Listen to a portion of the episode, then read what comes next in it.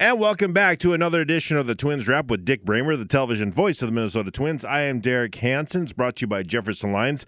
Dick Bramer from Bally Sports. I got to get used to that, Dick. But Bally Sports North now. It's been Fox Sports North for so long, but now Sinclair has officially changed the name. So I think we're all adjusting to that.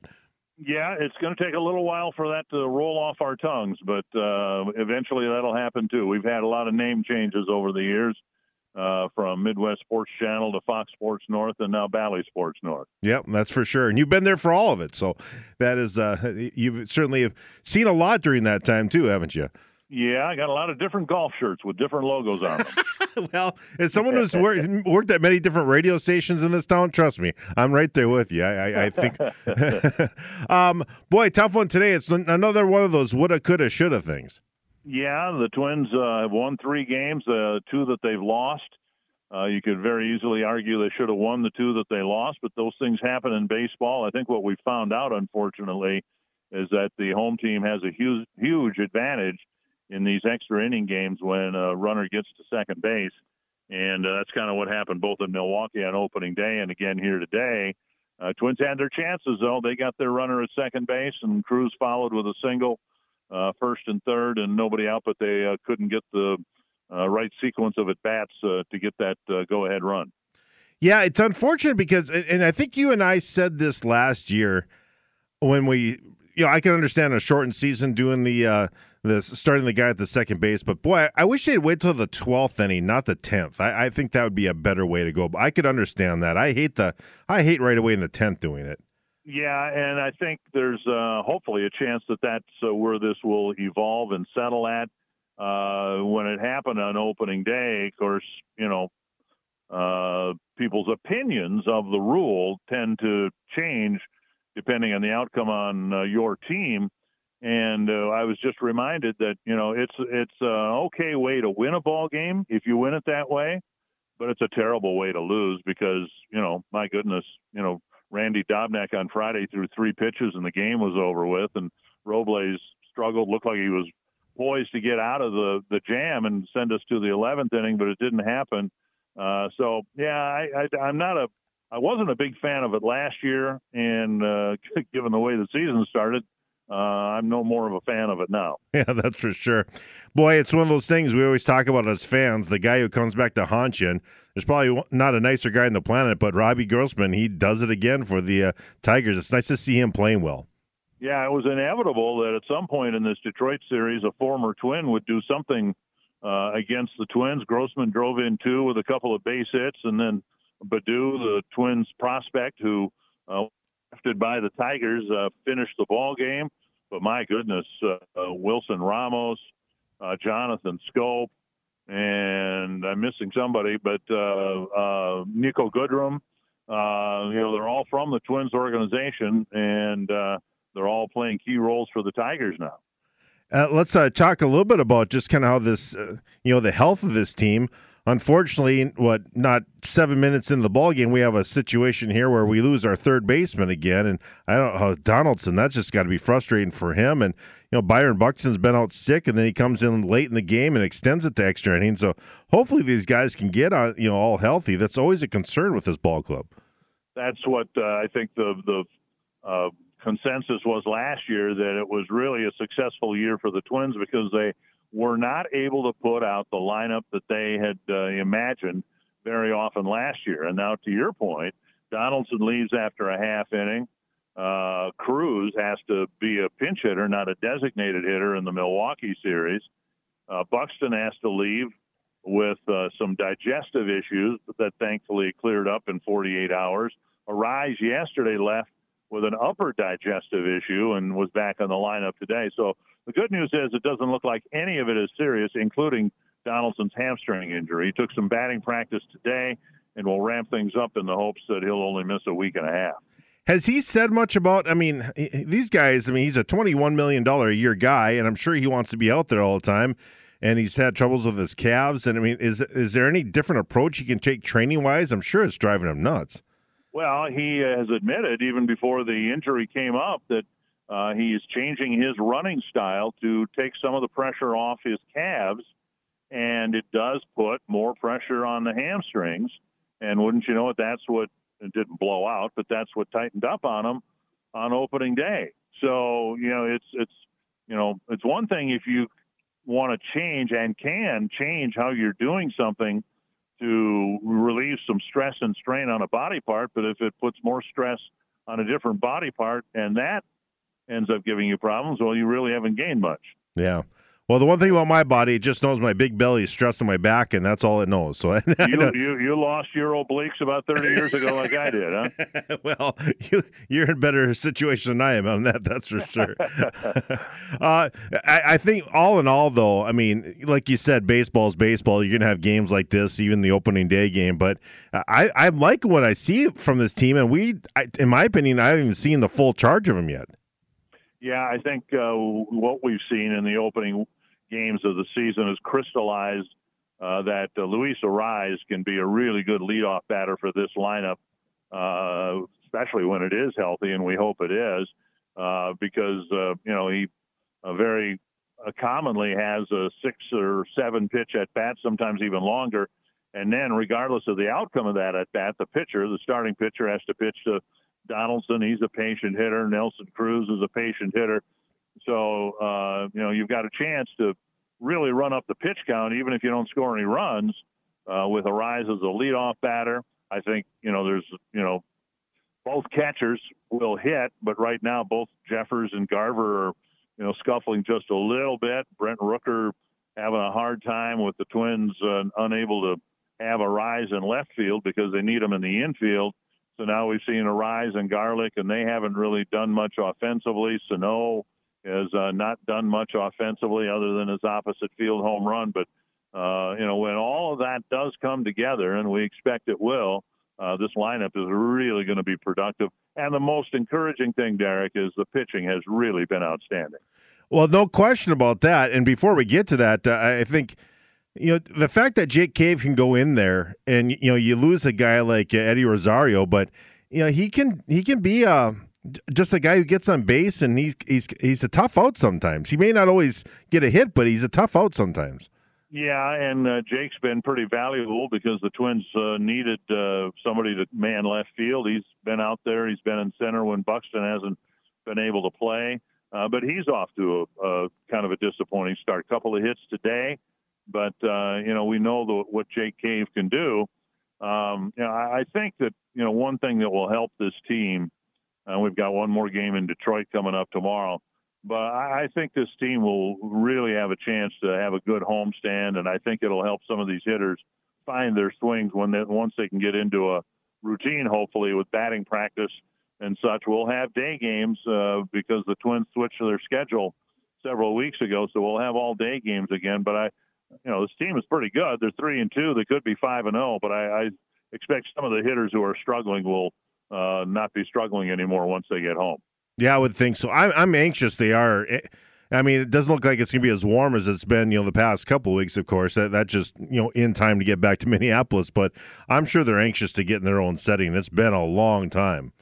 Yeah, and, you know, it's always tough. I've always thought it was tough anyway, to start the season on the road after spring training, because basically spring training, as nice as it is, you've been down there, but you're on the road, you know, and you're sometimes taking long bus rides and all that. And it's a different routine than what you have when the regular season starts, even if you have a lot of day games when the season starts. So, yeah, the hope is that once the guys get into a regular routine, that some of the hitters will come back around. I know this, that, you know, it's been proven again this year. Miguel Sano is a typically slow starter. Well, the only way he's going to break out of that is to play, and that's why he got a lot of at-bats in spring training, and that's why he's been in the lineup every day so far this year. You mentioned earlier the pitching has really looked good, and so far so good. Because I think we knew that Barrios and Pineda and all these guys are going to be pretty good, but the fact that you had the other two guys, Shoemaker and Happ, I thought looked pretty good today. They lost, but I mean, you know, it's I think 1 through 5, you can't be all that disappointed. No, and you know, that's how regular season championships and all that are won, with a good rotation 1 through 5. And I think, as you said, we all expected Maeda to be pretty good, and he was actually off a little bit, I thought, on opening day, but got into the fifth inning. Barrios didn't even give up a hit. Pineda was outstanding in 5 innings. Shoemaker really good for 6 innings, and Happ only 4 innings today. But you could, even in his misses with his pitches, you could see, you know, what he was trying to do, and he's just not quite there yet because he got a late start because of the positive COVID thing. So starting pitching's been really good, and the bullpen's been good, and the hope is that that will sustain itself through the whole regular season, and this Twins team should be just fine. What is your take on taking Barrios out as early as they did? I know it's your former broadcast partner, and by the way, happy birthday, Bert. But I know how he felt about it, and there's another Hall of Famer that, you know, you've worked with many times that you know, is most notable for our 10-inning game that we all talk about, Jack Morris, and I've talked to him personally about this quite a bit. I just thought not only was it, you know, taking him out after 100 pitches is one thing, but what was it, 87 or something like that on Saturday? Yeah, but he was not going to get 3 more innings in with a reasonable first game pitch count.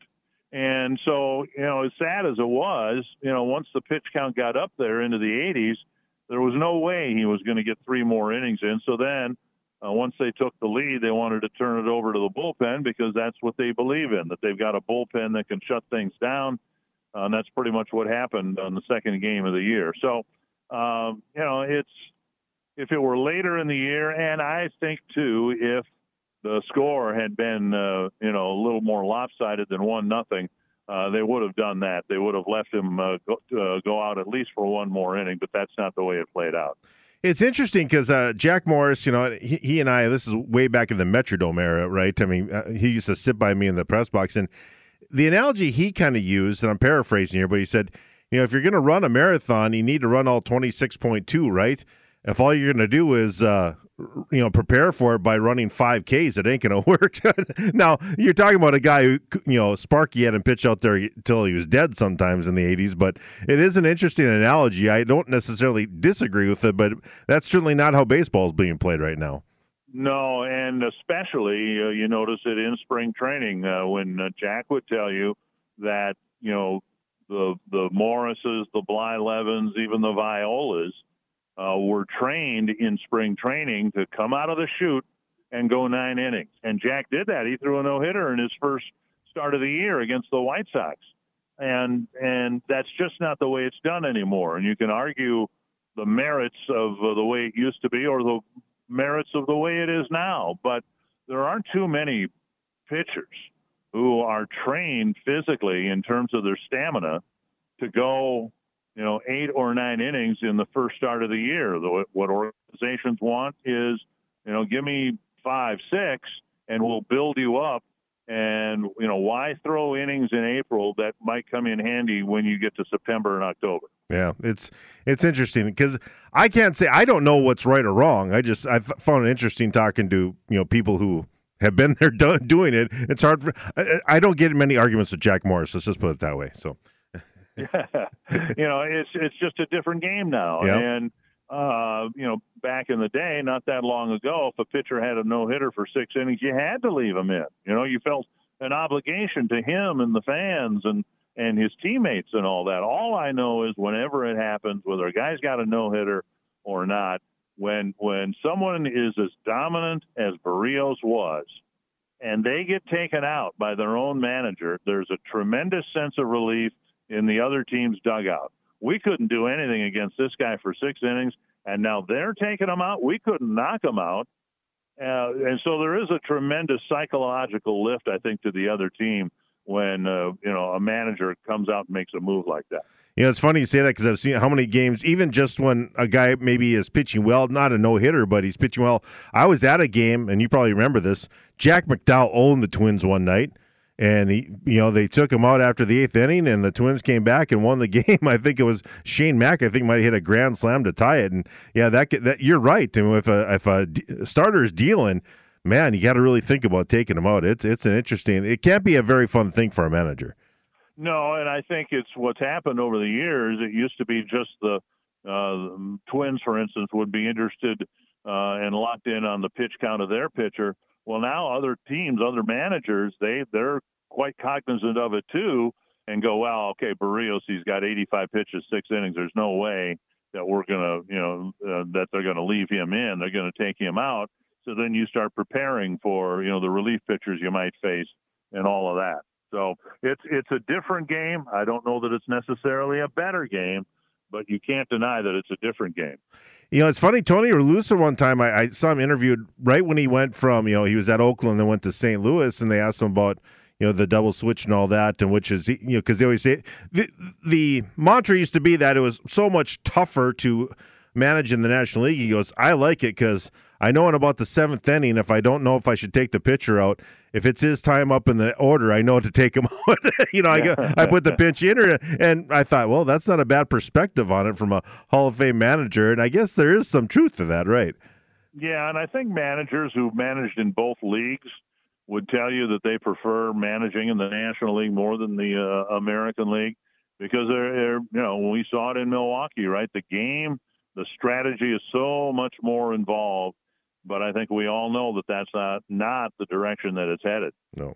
No, that's for sure. Finally, for you, Dick, just as we predicted, Kansas City 3-1, Baltimore 3-1. I mean, it is funny. Early in the season, we're just 2 series in, but that's what's great about the start of of each and every baseball season. You just never know. Yeah, and it's so much fun for me, at least, and I suspect a lot of other Twins fans, just to be able to watch baseball games again. And when you think of a year ago, we weren't able to watch anything because nothing was being played. But, you do get first impressions. And Oakland's 0-5. They're supposed to be pretty good, right? But they're 0-5.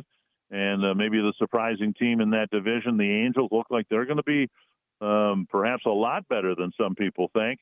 But it is so early, and we're just a handful of games into the season. It's just nice to have wins to think about, and also agonizing losses to ponder after they've happened. We've had a couple of those already, but I think this Twins team is going to be in real good shape again this year. Well, I tell you, more than anything, I think you'll agree. Now, you've been doing these games from Target Field, but you're piping in natural sound.